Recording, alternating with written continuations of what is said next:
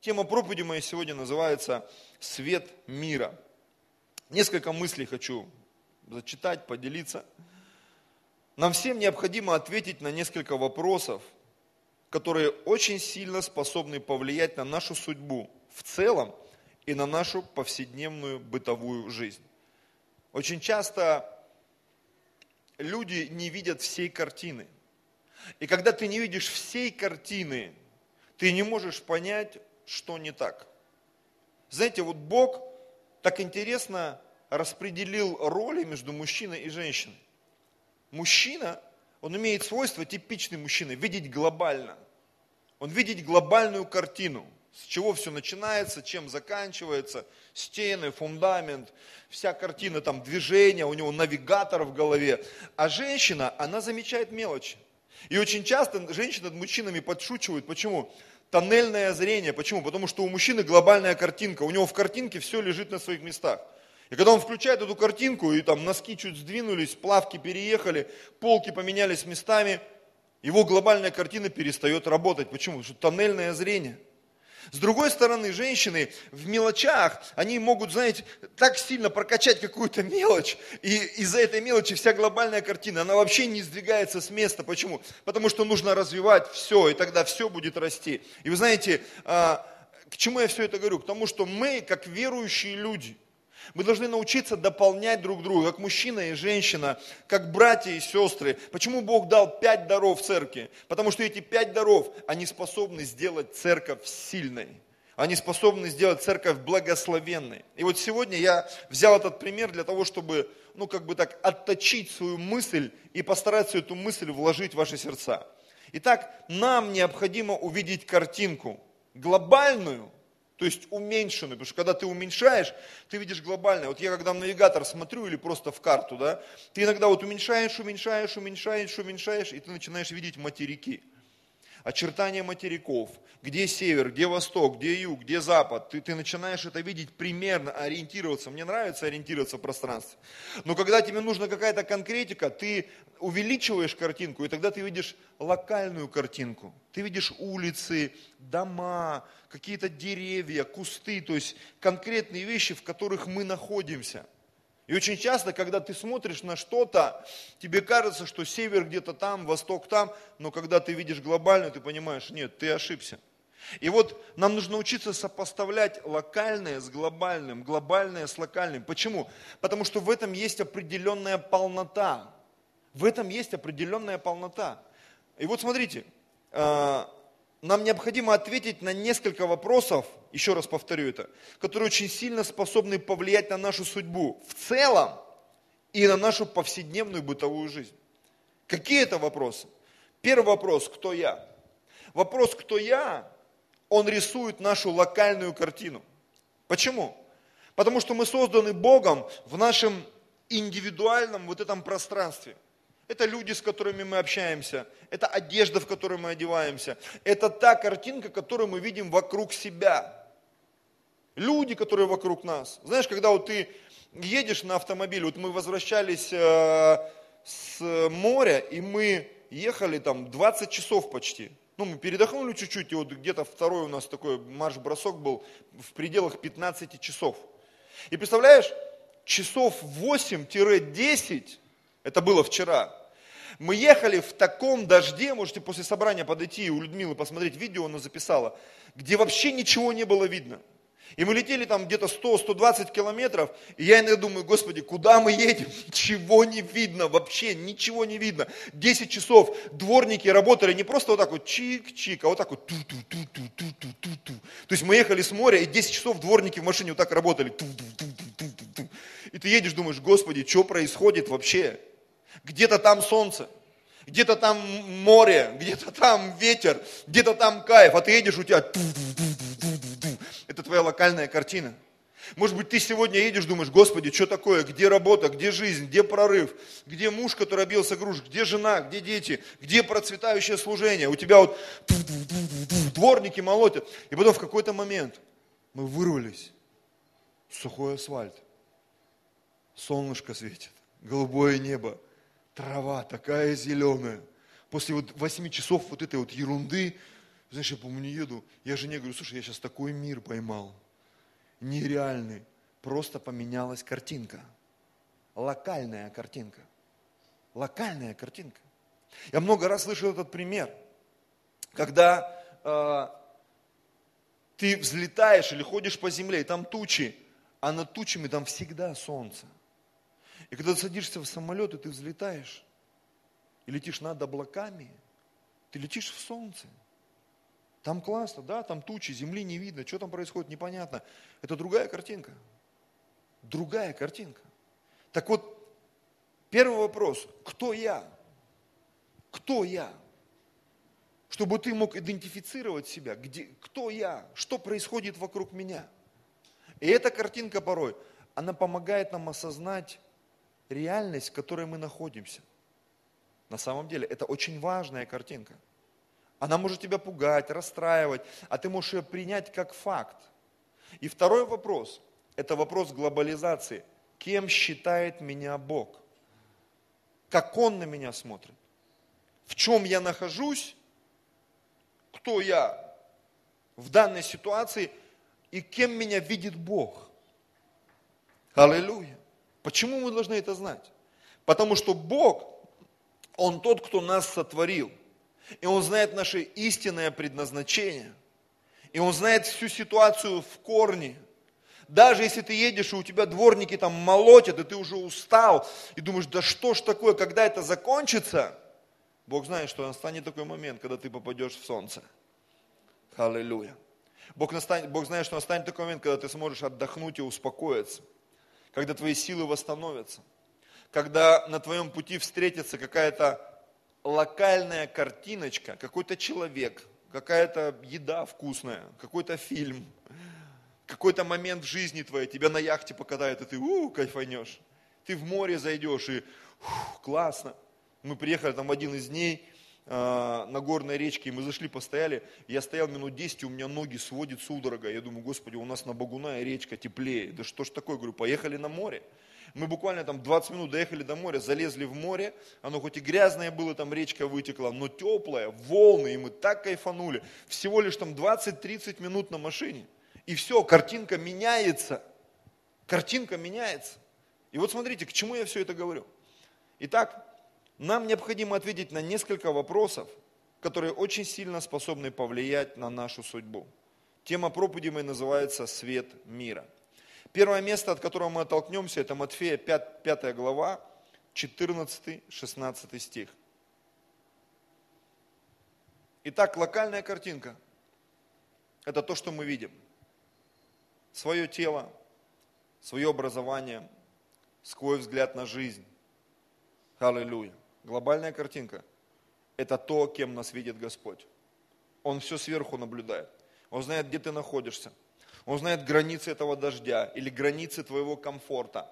Потому что, помните, Иисус сказал, кто стоит, берегись, чтобы не упасть. Потому что часто люди, попадая в комфорт, они думают, что этот комфорт, он никогда не закончится. Что на этой неделе так много денег прет, что, наверное, всегда будет так много денег. Послушай, на следующей неделе деньги могут закончиться. У меня молодость, все бурлит, силы бурлят, все классно. Послушай, на следующей неделе все может закончиться. Я не говорю о плохом. Я точно так же могу сказать, что кто думает, такая жесть, она никогда не закончится, я проклятый человек. Послушай, возможно, через полчаса все закончится, и ты забудешь о том, что было полчаса назад. Ты будешь кайфовать и вообще никогда не вспомнишь о том, что было с тобой. Аминь. Помните вот эти семь лет изобилия? Семь лет изобилия, в которые Иосиф говорил, нам нужно откладывать там пятую часть или какую-то там часть. Потому что потом придет семь лет голода, и вот эти семь лет изобилия, они забудутся. Так вот, Бог, Он может тебя из плохого вывести в хорошее, и наоборот, мы порой из хорошего попадаем в плохое. Так вот, наша задача научиться оценивать ситуацию. Оценивать ситуацию. И в Библии написано, злостраждет ли кто из вас? Пусть молится, общается с Богом. Весел ли кто из вас? Пусть поет псалмы. Что? Общается с Богом. В любой ситуации нам нужен контакт с Богом. Аминь.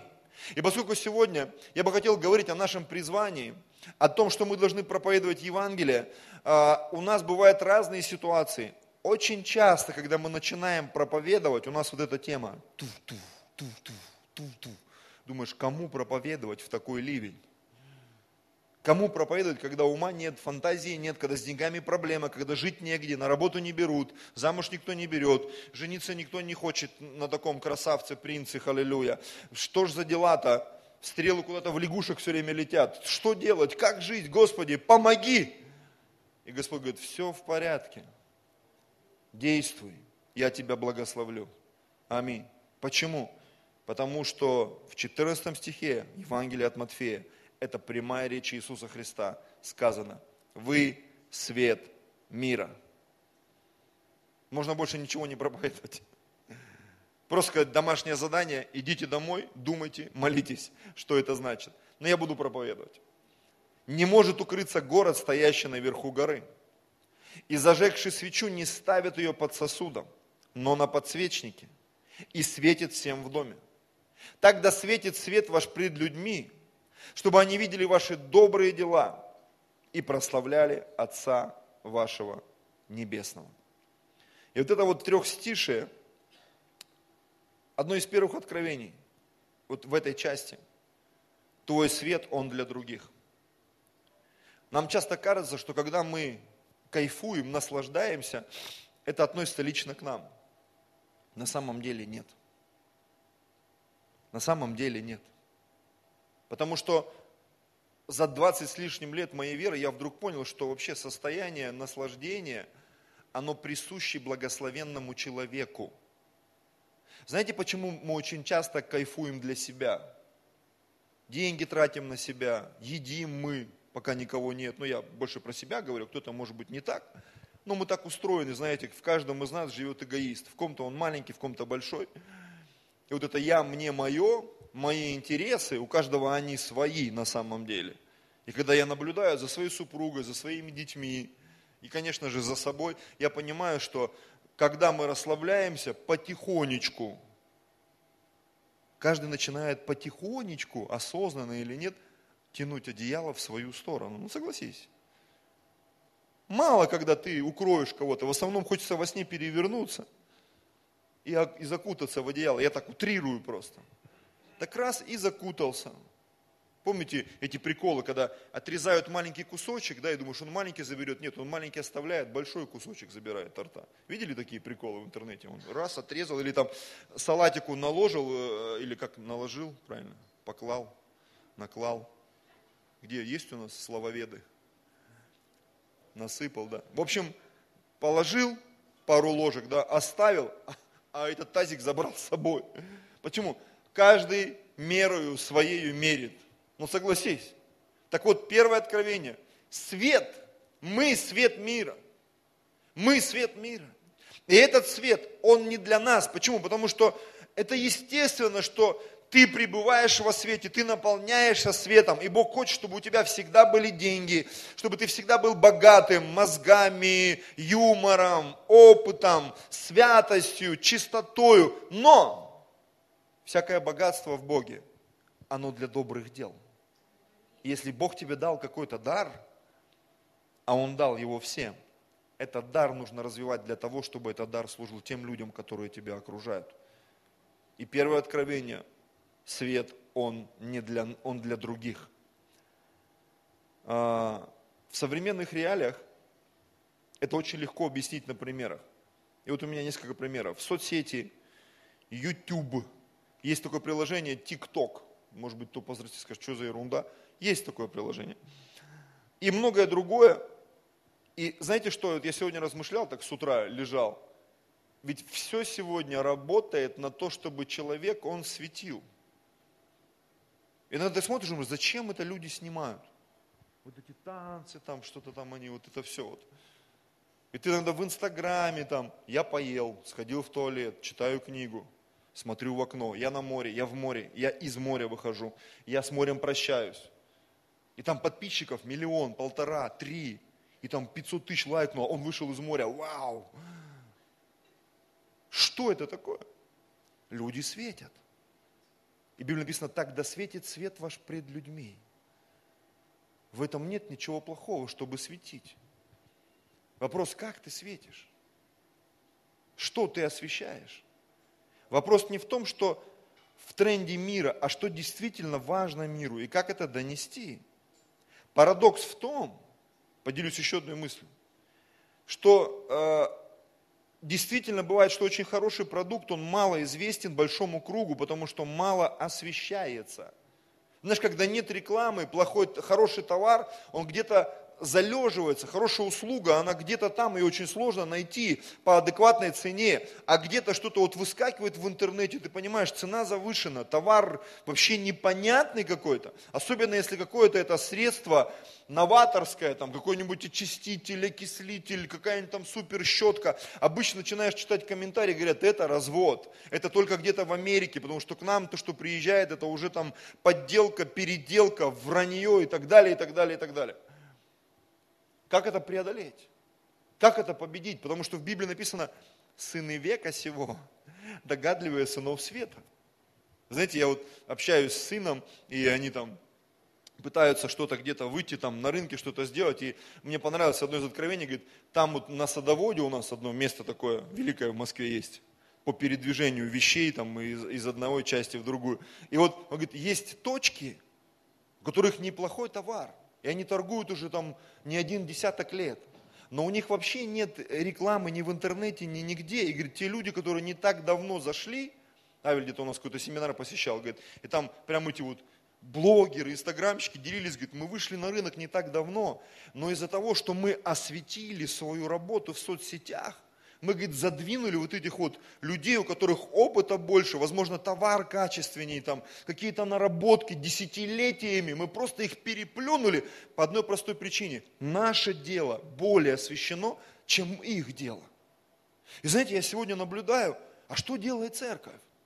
А как мы светим на самом деле? Мы трактатки у метро раздаем, на которые уже никто не реагирует, и вот этих вот людей, которые трактатки заметили, их хочется за километр обойти, потому что он сейчас пристанет к тебе с этой трактаткой, отвали ему, хочется сказать, ну согласись. То есть эти вещи, они уже вот так надоели, и ты понимаешь, нужно что-то другое, какая-то тема, которая тебя реально привлечет. Я вспомнил одно свидетельство, тоже где-то в интернете я видел, как один парень молодой, он американский футболист, игрок в американский футбол, и он христианин посвященный. И, короче, он написал это три года, или, может, пять лет назад было, может, больше, врать не буду. Он на щеке, как вот они перед боем все там, перед игрой разма- раскрашиваются, он написал черным там чем-то Иоанна, по-английски Иоанна три шестнадцать. И там за сутки лайкнуло девяносто миллионов человек. Лайкнуло, потому что он известный спортсмен, у него очень много подписчиков. И, и очень большая часть из этих людей начали спрашивать, а что это означает, что это означает, что это такое? И там такая кампания развернулась по евангелизации просто под его вот этим вот постом. Человек просто написал на щеке, и сфотался в этой, в маске, в каске, с этой надписью. И все, это заработало. К чему я все это говорю? К тому, что мы свет мира. Бог предназначил нам светить. И соцсети это, – это, это всего лишь, как сказать, как пример, что мы можем делать. Потому что на самом деле ты даже не представляешь, что Бог для тебя приготовил. Я приведу этот пример, который уже приводил раз тридцать, наверное. Как один пастор, он проповедовал в церкви Йонги Чо, и к нему подошел другой пастор. И он спросил, сколько у него людей в церкви. Он говорит, тридцать тысяч. Он говорит, а что произошло? Как так? Он говорит, мы просто... организовали э, ж, ж, ж, жарку блинчиков или поджарку блинчиков на улицах и поставили много-много-много-много точек. Люди жарили блины, продавали или давали людям, раздавали и что-то там еще давали, какие-то трактатки, приглашения в церковь. И говорит, вот так вот это был, говорит, один из ключевых моментов, через которые церковь выросла. Такое может быть, да? Оказывается, блины тоже могут светить, братья и сестры. И блины, и колбаса, и одежда, и танцы, и песни. Вы просто должны получить это откровение, как это работает. Потому что, возможно, вот эти вот сегодня бьют в дожде штуки, думаешь, что ж, когда это закончится? Но Бог что-то для тебя приготовил. Бог знает твою позицию, Он знает, на что ты способен, Он знает твои возможности, Он знает, как это приумножить, как это увеличить. Но тебе нужно просто начать это делать. нужно осознать, что внутри меня есть этот свет. И вот смотрите, давайте вернемся к шестнадцатому стиху. Итак, вы свет мира. Не может укрыться город, стоящий наверху горы, и зажегший свечу не ставит ее под сосудом, но на подсвечнике, и светит всем в доме. Первое откровение в этом трехстишии. Наш свет должен светить. Мой свет должен светить. Теперь давайте попытаемся разобраться в этом процессе. А что конкретно должно происходить? А это шестнадцатый стих. «Так досветит свет ваш пред людьми, чтобы они видели добрые дела и прославляли Отца вашего Небесного». Итак, что я увидел здесь сегодня? Знаете, всякий раз Бог показывает что-то новое. Сегодня я увидел некую формулу. Светит свет ваш, и ваши добрые дела, которые видят, это по сути одно и то же. Свет, который светит, означает дела добрые, которые видят люди. Когда я учился и получал образование пиарщика, специалиста по связям с общественностью, одну из вещей, которые вдалбливали в наши мозги, была мысль о том, что если какое-то событие, которое произошло в твоей жизни, которое ты пережил, но о нем никто не узнал, нигде, ни в каких средствах массовой информации, ни в каких соцсетях, то его, по понятиям пиара, его не было. Ты можешь бить себя в грудь, там фотки показывают, да вот, ребята, клянусь, было. Но если это не было освещено, ты никому не рассказал, значит, этого не было. Так говорят пиарщики, так говорят рекламщики. И вы знаете, я вдруг понял такую вещь, что если церковь кому-то не рассказала о Боге, кому-то не рассказала о святости, кому-то не рассказала о праведности, кому-то не засвидетельствовала о том, что Бог сделал в его жизни, значит, для мира этого не было. Не было. И люди в мире, они живут, не зная Бога. Они знают Его как-то по-своему. Но Иисус хочет, чтобы мы пошли и рассказали. Чтобы мы пошли и посвятили. Нам кажется, там люди и так все знают. Да не знают они. Не знают они. Знаете, я как человек, который церковью занимается уже не первый год, когда я начинаю читать какие-то книги о пробуждении, о каких-то вещах, меня начинает осенять и посещать такая мысль. Люди делали то же самое, что делаем мы. Просто они это сделали чуть больше, чуть дольше. Более внимательно подошли к этому процессу. Дошли до конца, доделали до конца. Делали не пять минут, а пятьдесят. Молились не десять минут, а больше. Я читал одну книгу «Молитвенный щит», Питер Вагнер написал. И он говорит, когда провели статистику, сколько молятся пасторы там в Соединенных Штатах, сколько молятся пасторы в Южной Корее, пришли к интересному выводу. Средняя продолжительность молитвы пастора в США двадцать минут, средняя продолжительность молитвы пастора в Южной Корее девяносто минут. И когда ты приезжаешь в Корею, ты видишь в церкви десять, пятнадцать, двадцать, тридцать, сто тысяч. В Америке мега-церковь, это тридцать там, или пятьдесят тысяч. Аллилуйя, это мега-церковь считается, десять тысяч, пятнадцать. В России пять тысяч, в Москве самая большая церковь, это считается мега-церковь для России. Нет ни одной церкви пятнадцать, двадцать, тридцать, пятьдесят тысяч. Почему? Я думаю, что это как-то связано. С тем, что мы проповедуем, с тем, как мы молимся. Даже не с менталитетом людей. Вопрос, как мы светим. Ну согласитесь, когда мы родились... Вот эти лампочки, двадцать ватт, сорок ватт, желтые лампочки, знаете, эти вот стеклянные лампочки с желтым цветом, нам казалось, это яркость. Я переехал в Москву.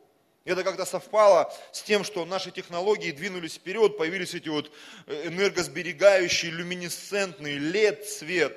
И сегодня ты понимаешь, что вот эти желтые лампочки, которые десять-двадцать лет назад, это, я не знаю, как это назвать, чтобы не сматериться. Это такой отстой. Ну согласись. И когда ты заходишь, где-то вот эта лампочка горит, ты думаешь, ребята, вы что, издеваетесь, что ли? Это вообще, это ничто, поменяйте, вкрутите какую-нибудь там другую. Я сегодня, когда захожу в, этот, в коридор, меня жена отговорила, я купил люстру, она говорит, это сильно ярко, давай поменьше. Я ее купил, думаю, надо было больше покупать сегодня. Что-то заходит, говорит, у вас как в операционный свет. Я говорю, а мне мало. Мне реально мало, потому что свет это такая субстанция интересная, тебе хочется... чтобы было ярко. Ну согласись, еще зрение садится бывает. И ты плохо видишь, тебе нужен яркий свет. А я тебе скажу, во грехе люди плохо видят. Во грехе люди плохо слышат. Во грехе люди на грабли наступают, потому что тьма бьют друг друга, толкают. Во тьме много что происходит непонятного, согласись. Но когда включается свет, не только физический, но духовный, душевный, люди начинают прозревать. Они вдруг: почему я так жил? Почему? Почему? Почему? Я вспоминаю эту историю, которую я услышал много-много-много лет назад, когда там в избушке сидят три человека со свечкой, что-то там читают Библию, что-то делают, заходит мужик, говорит: ребята, вы что, там свет дневной, вы дураки, свечку затушил, ушел. Они послушали, не поверили, зажгли свечку, дальше сидят.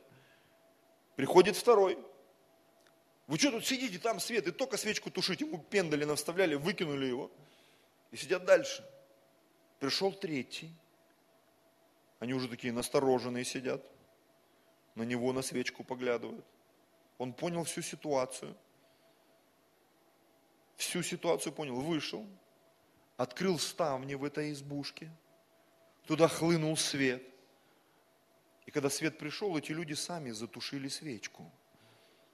И может быть такой простой детский пример, но это конкретное дело, которое сделал вот этот третий.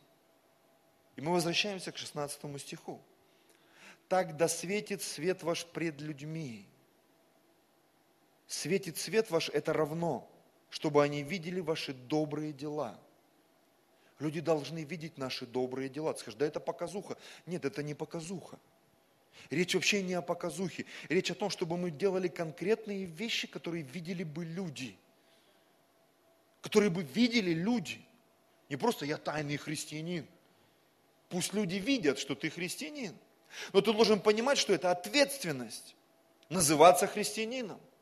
Быть христианином. Потому что очень часто мы говорим, что мы христиане, но наши дела, они недобрые. И наши дела не соответствуют нашим словам. И поэтому, когда ты говоришь: я буду светить, я сейчас как включу, ты включаешь лампочку, а там двадцать ватт стеклянная с прошлого века. И говорят: у нас тут пятьсот ваттки стоят. И твоя лампочка, это, она дискомфорт вызывает. Пожалуйста, не свети больше здесь, ты нас позоришь. Поэтому тот свет, который внутри нас, божественный свет, это та атмосфера, которую мы приносим, это та любовь, это слова, которые мы говорим, это поступки, которые мы делаем. Поверьте, если Бог внутри тебя, мир нуждается в этом. Мир нуждается в любви, мир нуждается в заботе. Мир нуждается в покровительстве. Мы даже христиане друг от друга отличаемся. Это так. Ты пришел в одну церковь, и ты как будто в семью попал. Ты пришел в другую церковь, и ты не можешь понять, где вход, где выход, к кому обратиться. Все закрыто в каких-то переборках, в каких-то сложных механизмах. Аллилуйя. Итак, идем дальше. Четкие инструкции. Светит свет ваш, равняется ваши добрые дела, которые видят. Эта формула, она приводит к определенному результату. Какому? Люди прославляют нашего небесного Отца. Эта формула, когда я начинаю светить, делаю конкретные добрые дела в жизни людей, которые меня окружают, вдруг эта формула, она начинает светить.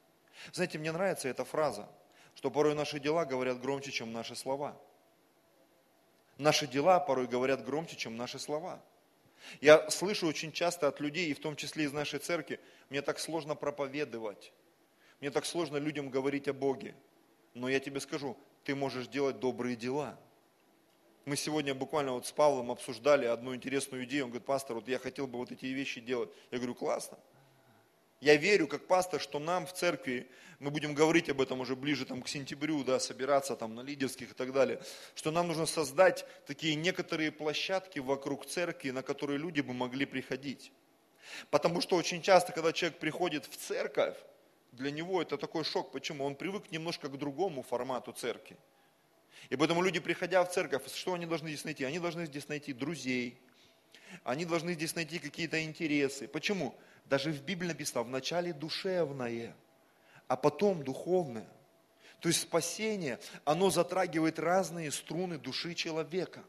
Кому-то нужен комфорт, кому-то нужна еда, кому-то нужен э, еще что-то. Я вот был в Сочи, мы разговаривали там с нашим миссионером, мы просто шли с ним по улице. Я говорю, ты заметил, что очень многие христиане, кому мы начинаем проповедовать? Бедным людям. Многим даже в голову не приходит идти и проповедовать кому-то в достатке. Хотя, он говорит, я однажды шел, и говорит, просто на улице какую-то женщину остановил, ну видно, что она явно не бедная. Говорит, эта женщина внимательно стояла и слушала, мне сказала, так интересно, я хочу прийти. Говорю, что у нас реакция, сидит там, валяется какой-то там, извините, обоссанный, грязный, о, надо его поднять, накормить, ему попроповедовать. Вот какой-то нищий, надо ему рассказать. Иисус сказал, нищих всегда будете иметь. Нам нужно переключить мозги, что помимо бедных людей, это очень маленький процент, поверьте, есть много других, и обеспеченных, и в достатке, и средний класс, и семейный, и с детьми, их очень много, им тоже нужен Иисус. Скажешь, но им не нужны добрые дела. Всем нужны добрые дела. Кому-то место в очереди уступить, кого-то просто пропустить на пешеходном, когда ты за рулем едешь еще где-то. И ты просто, когда начнешь делать добрые дела, ты вдруг увидишь, как Бог начинает приближать тебя к людям. Я бы, знаете, даже в нашей церкви объявил такую некую эстафету, что ли, там, да, эстафету добрых дел. Когда мы начинаем делать добрые дела, добрые дела, добрые дела. Почему? Через добрые дела у нас появляются друзья. А там, где есть друзья, там есть знакомства. И там, где есть знакомства, это не значит, что ты везде должен проповедовать Евангелие. Но у тебя будет очень много друзей и знакомых, которых при удобном случае ты можешь привести в церковь или куда-то привести. Или что-то им показать. А может быть, они сами узнают, что ты христианин. И ты какой-то не такой христианин, а какой-то интересный христианин. Потому что ты не пьешь, не куришь и не материшься. Очень интересный христианин, которых они никогда не видели. Потому что для многих откровение. Христианин, который не курит, не пьет и не матерится. Что это за христианин такой? Для многих в России это откровение, братья и сестры. Ты какой-то странный христианин. Обычно христиане, они как-то, ну, немножко выпивают, немножко курят, немножко, как бы, они в душе верующие, там, и так далее. Ну, традиционная вера, имею в виду, да. И тут христианин не курит, не пьет, не матерится, реально пообещал, сделал, приходит вовремя, не опаздывает, уступил дорогу, поделился там очередью и так далее. Это что такое вообще? А я тебе скажу, это открытая дверь. Открытая дверь. И когда люди начинают тебя спрашивать, а что вообще, что за вера у тебя такая? Не христианская, ты говоришь, не христианская, потому что она такой должна быть. Знаете, мы там жили на девятнадцатом этаже, и у нас с одной стороны дома был католический храм, мы в него сходили, пришли, он закрыт, стучались, стучались, вышла тетя там в таких белых одеждах, когда жена моя увидела, она так хохотала, говорит, может мне тоже такие одежды, там белый колпак, какие-то простыни, вот она по улице идет, это уже само по себе, знаешь, ну смех вызывает. И вот она вышла, нам открыла, мы зашли, постояли. Там какое-то длинное название, там, Филимона и Дормидонта, каких-то святых, там, храм имени, имени чего-то там. Классно. Потом я с другой стороны на балконе стою, смотрю, еще один храм. Я говорю, это что, церковь евангельская? Он говорит, да, там Петра, Павла, там, и Мефодия, и Кирилла, там, ну, какие-то тоже длинные названия. Там. Я говорю, давай сходим. Он говорит, да я был, говорит, он там такой какой-то непонятный. Я говорю, ну, давай сходим еще раз. И вот мы пришли, стучали, звонили, никто не открывает, зашли там через забор, перелезли, смотрим, он там на кухне что-то ест, готовит. Мы говорим, ну ты открой, хоть пообщаемся. Там вышел такой дядька, солидный, в майке. Такой, знаете, тиш, вот так делать. Можно храм посмотреть? И вот мы зашли, там орган, что-то еще. И он такой показал нам то-то. Ну все, ребята, давайте прощаться. И мы вышли, и мой товарищ говорит, так ненавязчиво нас из церкви за пять минут. Я понимаю, ну не должно так быть, братья и сестры. Я не обиду высвобождаю, но просто думаю про себя. Человек пришел в храм, ему интересно. Да мы должны все сделать, чтобы он остался. Ну согласитесь. Чтобы он пережил Божье присутствие. Аллилуйя. А у нас какой-то странный свет. Странный свет. Свет должен светить. И наши добрые дела, не должны быть, быть активными. Они должны быть активными. Еще одно, еще одно откровение. Люди прославляют Бога, чтобы они видели ваши добрые дела и прославляли Отца вашего Небесного. Эта формула приводит к определенному результату, я повторюсь. Люди прославляют Отца Небесного. а это не что иное, как восстановление первой заповеди или восстановление скинии Давидовой. А что такое скиния Давидова? Деяния пятнадцатая глава, шестнадцатый-семнадцатый стих. «Потом обращусь и воссоздам скинию Давидову, падшую». Или я посмотрел в переводе там «разрушенную». «И то, что в ней разрушено, воссоздам и исправлю ее». То есть саму скинию и то, что в ней. Знаешь, когда ты делаешь что-то, но в твоих делах тоже должен быть определенный смысл. Потому что, когда людей спрашиваешь, ты проповедуешь? Да, я проповедую. Почему люди не приходят? Я не знаю. Значит, что-то не то делаешь. Ты проводишь домашние группы? Да, провожу. А почему люди не приходят? Не знаю. Значит, мы что-то не то делаем, братья и сестры. Не так молимся, не так проповедуем, какие-то дела, значит, что-то мы не доделываем, не домаливаемся. Ну скажи мне золотую формулу. Я не знаю золотых формул. Никто вам не скажет золотые формулы, никто. Ни Йонги Чо, ни Бенни Хин, там, ни, ни епископ Сергей наш, никто. Почему? Потому что все люди двигаются интуитивно, и каждому Бог дает определенную работу, в которой ты развиваешься. И когда у Йонги Чо спрашивали, как вырастить такую баштую церковь?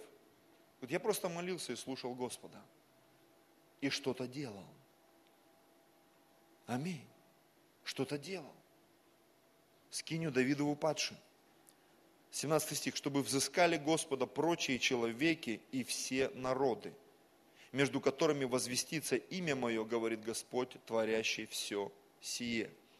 Я хочу прочитать современный перевод семнадцатого стиха. шестнадцатый стих говорит: «Я восстановлю скинию Давидову падшую, все, что разрушено, воссоздам и исправлю ее». И вот семнадцатый стих, современный перевод.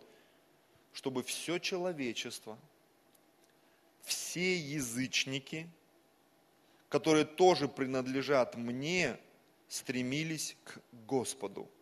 Еще раз. Я восстановлю скинию Давидову через добрые дела, через свет, который светит. Восстановлю эту скинию, чтобы она существовала.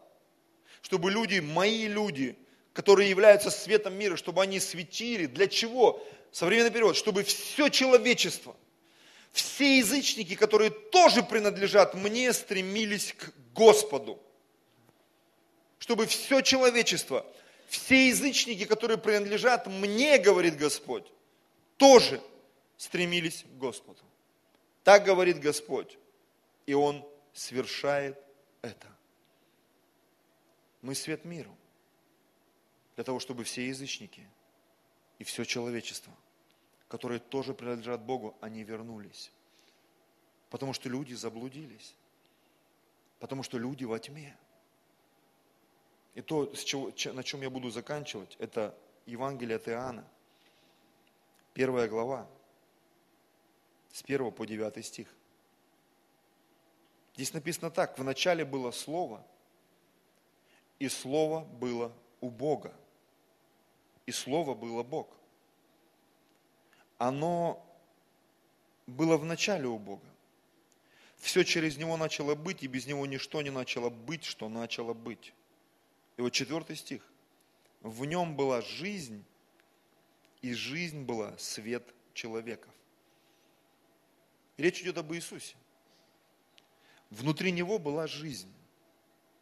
Мысли, дела, поступки, атмосфера, которую Он нес. И вот эта жизнь, она являлась светом для всех людей, к которым Он пришел. Иисус – это прообраз нашей с вами жизни. Он первенец из мертвых. И вот смотрите, дальше написано, пятый стих: «И свет во тьме светит, и тьма не объяла его. Был человек, посланный от Бога, имя ему Иоанн. Он пришел для свидетельства, чтобы свидетельствовать о свете, дабы все уверовали через него. Он не был свет, но был послан, чтобы свидетельствовать о свете». Иоанн не был источником света, но был светильником. Итак, девятый стих. «Был свет истинный, который просвещает всякого человека, приходящего в мир. В мире был, и мир через него начал быть, и мир его не познал». Это очень интересная мысль, на которую я сегодня натолкнулся. Иисус есть свет. Он пришел в этот мир, Он светит, Он что-то делает, Он проповедует Евангелие, спасаются люди. И вдруг мы видим итог очень интересный. Мир Его не познал. Мир не принял свет. Помните, я как-то говорил в церкви, что мы можем спасти только наше поколение. Потому что когда мы умрем, наше поколение умрет вместе с нами. Наши дети, внуки, они не смогут спасти наше поколение. Они будут спасать свое поколение. Мы свет для своего поколения. Точно так же, как и Иисус. Он пришел в этот мир, написано, мир Его не познал. Его познало то поколение, которому Он проповедовал.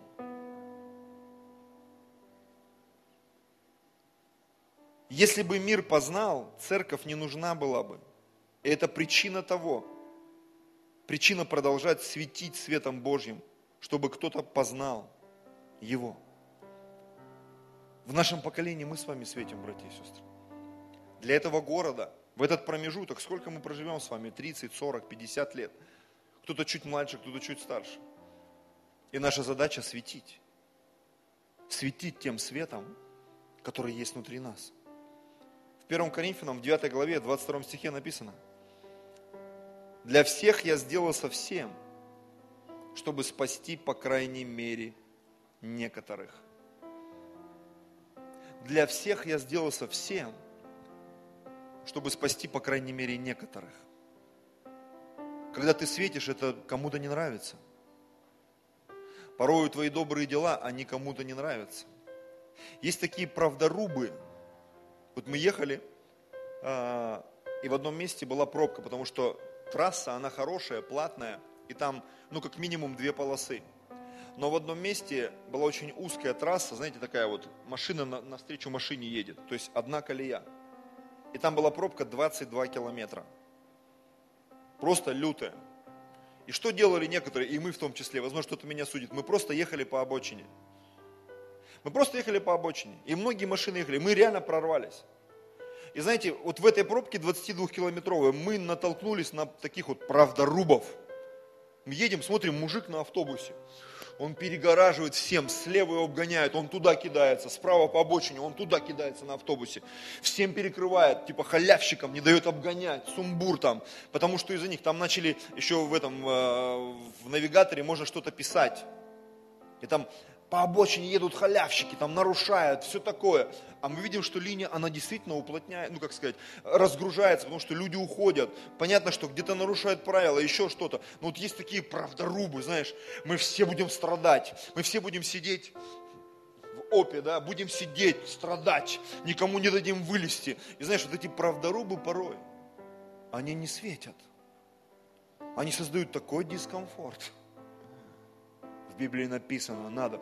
Поймите, даже Иисус, когда приходил, Он делал такие вещи, которые у многих не зашкаливали. Говорит, почему твои ученики срывают колосья и едят? Почему ты в субботу исцеляешь? Он говорит, ребята, а если у вас осел в яму упадет в субботу, вы его доставать не будете, будете ждать до понедельника, пока он не сдохнет? То есть есть ситуации нестандартные. Поэтому, когда мы светим, мы должны учитывать этот момент, братья и сестры. Я, возможно, какие-то вещи еще раз повторю, чтобы мы уразумели. Помните, есть такой пример, что там ноги моют христиане, да, и бывает, что нам предъявляют, вот вы евангельские христиане, харизматы, вы не по слову живете, вы ноги не моете. И мне приходится порой отвечать и говорить, вы знаете, иногда приходится такие вещи делать, что мыть ноги – это детский утренник. Если бы люди спасались от мытья ног, так мы тут вообще, у нас бы та, церковь тазиков была, тазики Иисуса Христа. Ты понимаешь, что это работа определенная. Когда ты кому-то помогаешь, ты кому-то служишь, ты кому-то открываешь свой дом, для кого-то ты открываешь свой кошелек, для кого-то ты открываешь свои ресурсы, свои связи, возможности. И через это ты спасаешь человека. Для всех я сделал совсем, чтобы спасти, по крайней мере, некоторых, некоторых. Помните, были такие две бабушки в Египте. Они были еврейки. А одну звали Шифра, а вторую звали Фуа. Наверное, оттуда пошло понятие «шифруя», «шифрование». Так вот эти бабушки, им царь египетский сказал, принимаете роды у евреек, и когда рождается мальчик, вы его... А девочки пусть живут. И написано, эти бабушки, они не убивали. А царю врали, говорили, они такие шустрые, эти женщины еврейские. Так быстро рожают, что мы приезжаем, они уже родили и спрятали ребенка. И знаете, что там написано? Бог благословлял этих бабулек. У кого-то мозги религиозные могут начать трещать. Что за фигня вообще? Что это такое? Вот такое бывает в жизни. Они врали, а Бог их благословлял. Потому что в интересах Божьих было, чтобы дети рождались. Потому что так был рожден Моисей, который был скрываем три месяца и был красив перед Господом. И потом его вообще отпустили там, а девчонка, старшая сестра, пошла смотреть. И он там где-то в камышах застрял, и дочь его егип- египетского царя забрала. И она знала, что он из еврейских мальчиков. Аллилуйя. По сути, еврейская дочь нарушила приказ отца. Причем она прямо рядом с отцом его воспитала. Возможно, даже фараон знал, что это Египет, что это израильский ребенок. И он буксовал, но против дочери не попрешь. Почему? Любишь. Очень многие вещи, которые мы, знаете, выстраиваем, а потом приходят дети, любимые люди, и начинают делать все наоборот. И ты там, ах, религиозник в тебе, он бесится просто. А добрые дела спасают людей. Аллилуйя. Давайте вернемся в Евангелие от Иоанна, закончим. одиннадцатый стих. Мир его не познал, десятый стих. одиннадцатый стих. Пришел к своим, а свои его не приняли. И вот двенадцатый стих. А тем, которые приняли его, верующим во имя его, дал власть быть чадами Божьими. Я хочу просто, ну, все это склеить. Вы свет миру. Так да светит свет ваш пред людьми, дабы они видели ваши добрые дела и прославляли Бога. Схема. Мы свет, мы должны светить. Люди видят наши добрые дела, спасаются и прославляют Бога. Аллилуйя. Теперь давайте поразмышляем над спасением. Не все спасаются. Знаете почему? Потому что не все принимают. Кому-то не нравится свет. У нас вот, я такой полный, да, моя супруга намного меньше, чем я. Поэтому уровень охлаждения у нас разный. И там, где она под тремя одеялами э, спит, под кондиционером, я лежу, говорю, родная, ну это жесть какая-то, меня в жар кидает, меня колбасит. А мне холодно, и она лежит под одеялом. Почему? У нас разный уровень. Вот этого вот порога, холода и так далее. Вот так же люди. Кому-то не нравится свет. Кому-то не нравится святость. Представляете, Иисус пришел как свет. Его не приняли, как написано, пришел к своим, они его не приняли. Тем, кто первые должны были покаяться, они его не приняли. Не приняли. А тем, которые приняли его, верующим во имя его, дал власть быть чадами Божьими. Нелегко стать и быть детем Божьим. Для того, чтобы быть детем Божьим, нужно получить эту власть. тринадцатый стих. Которые не от крови, не от хотения плоти, не от хотения мужа, но от Бога родились. Когда мы рождаемся от Бога, внутри нас загорается свет Божий. И этот свет позволяет нам побеждать тьму этого мира. Свет, который светит внутри нас, он разгоняет тьму. Я не знаю, насколько это откровение сильно для тебя сегодня. Но если ты начнешь размышлять над этим, я свет этого мира. Я должен светить.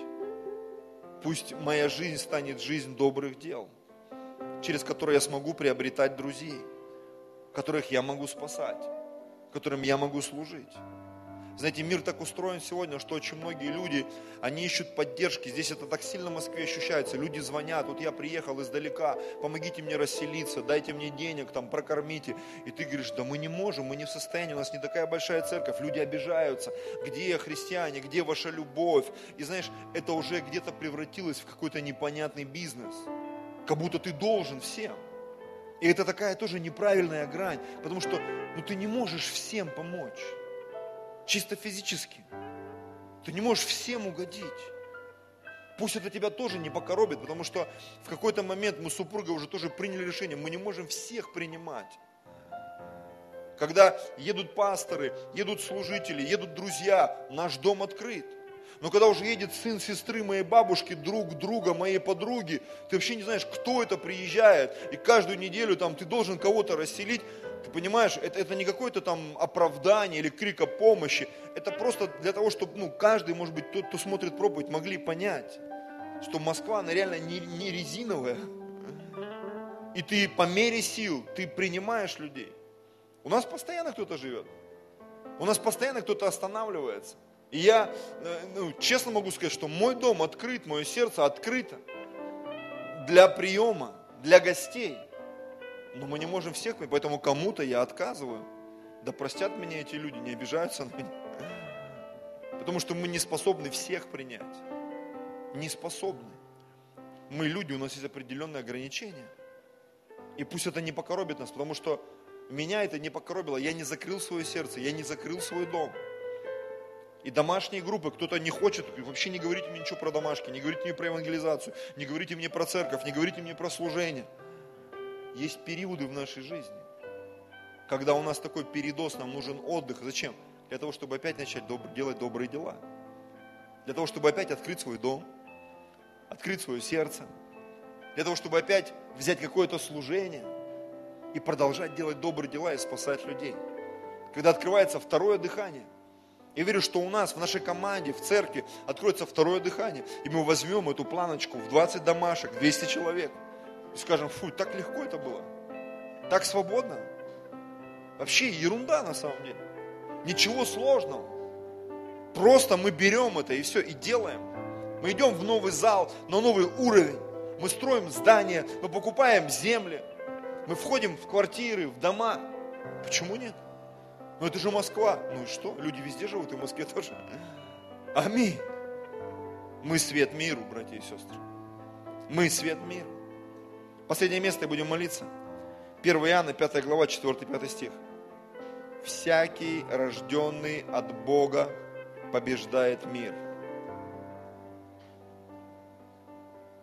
Мы свет мира. Мы рождены от Бога.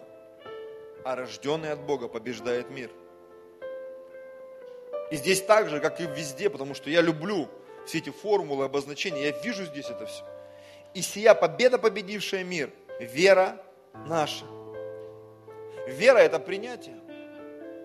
Люди, которые принимают Иисуса, люди, которые принимают свет, они принимают власть быть чадами Божьими. Когда они становятся детьми Божьими, они начинают побеждать этот мир. С каждым разом все больше и больше.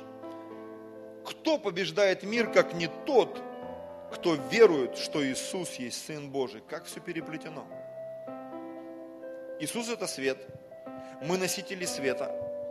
Наши добрые дела, они заставляют людей, побуждают тому, чтобы прославлять Бога, принимать Иисуса в свое сердце и становиться такими же, как мы, победителями этого мира. Мы побеждаем этот мир своей верою и принятием Иисуса Христа. Я заметил, что некоторые христиане, они пыхтят, пытаются что-то сделать, но в какой-то момент им нужно просто расслабиться и позволить Иисусу делать что-то через себя. Я вам скажу, вот у меня не было три недели, три воскресенья. Вот я пастор уже, в августе будет девятнадцать лет, как я пастор рукоположен. Вот за девятнадцать лет это первый раз, когда я свою церковь, которую я пастор, оставил на три недели. Первый раз за девятнадцать лет. Я думал, как оно будет, придут люди, может, они вообще ходить перестанут. Для кого-то, кто-то по полгода не бывает вообще в своей церкви, ездит везде, церковь растет. И для меня это тоже такой был маленький вызов, и Бог мне сказал, послушай, это моя церковь вообще, что ты так переживаешь? Даже если никто не придет, все будет хорошо. Я говорю, ага, хорошо. А аренда платить, а то, а все, а где деньги брать, а вообще, а потом как быть, как... Ну, как мы все начинаем вот это вот в башке, ненужная информация появляется, которая тебе мешает отдыхать нормально. Аллилуйя. Я понимаю, что, что бы ни происходило, мы свет миру. Мы свет миру. Научись доверять, научись принимать. И Господь благословит твою жизнь. Давайте склоним свою голову. Драгоценный Господь.